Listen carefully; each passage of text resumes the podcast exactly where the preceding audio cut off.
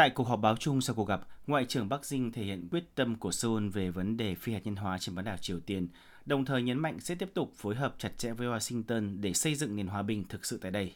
Hai bên sẽ duy trì tư thế phòng thủ liên quân vững chắc và nâng cao tính hiệu quả của gian đe mở rộng, đồng thời cảnh báo Triều Tiên rằng sẽ phải đối mặt với sự đáp trả cứng rắn nếu có bất kỳ hành động khiêu khích nào.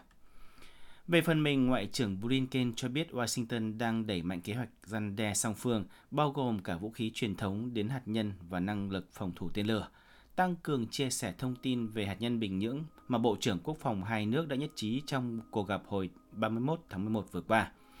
Ngoại trưởng Hàn Mỹ khẳng định sự hợp tác chặt chẽ của ba nước Hàn Mỹ Nhật để dồn sức vào ngăn chặn các dòng quỹ đen bất hợp pháp của Triều Tiên, cụ thể là hoạt động tấn công mạng của nước này, đồng thời kêu gọi các đất nước thành viên của Liên Hợp Quốc thực hiện tuyệt đối các quy định cấm vận trên.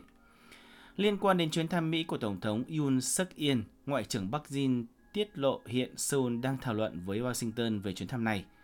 Song chưa đi đến quyết định cụ thể. Hai bên hiện đang xúc tiến chuyến thăm Mỹ của Tổng thống Hàn Quốc với mục tiêu là trong nửa đầu năm nay, sớm là vào khoảng tháng 3, tháng 4, Hàn Quốc đặt mục tiêu là thực hiện chuyến thăm cấp nhà nước, nhưng đến thời điểm hiện tại, hai bên vẫn chưa quyết định cụ thể về hình thức chuyến thăm.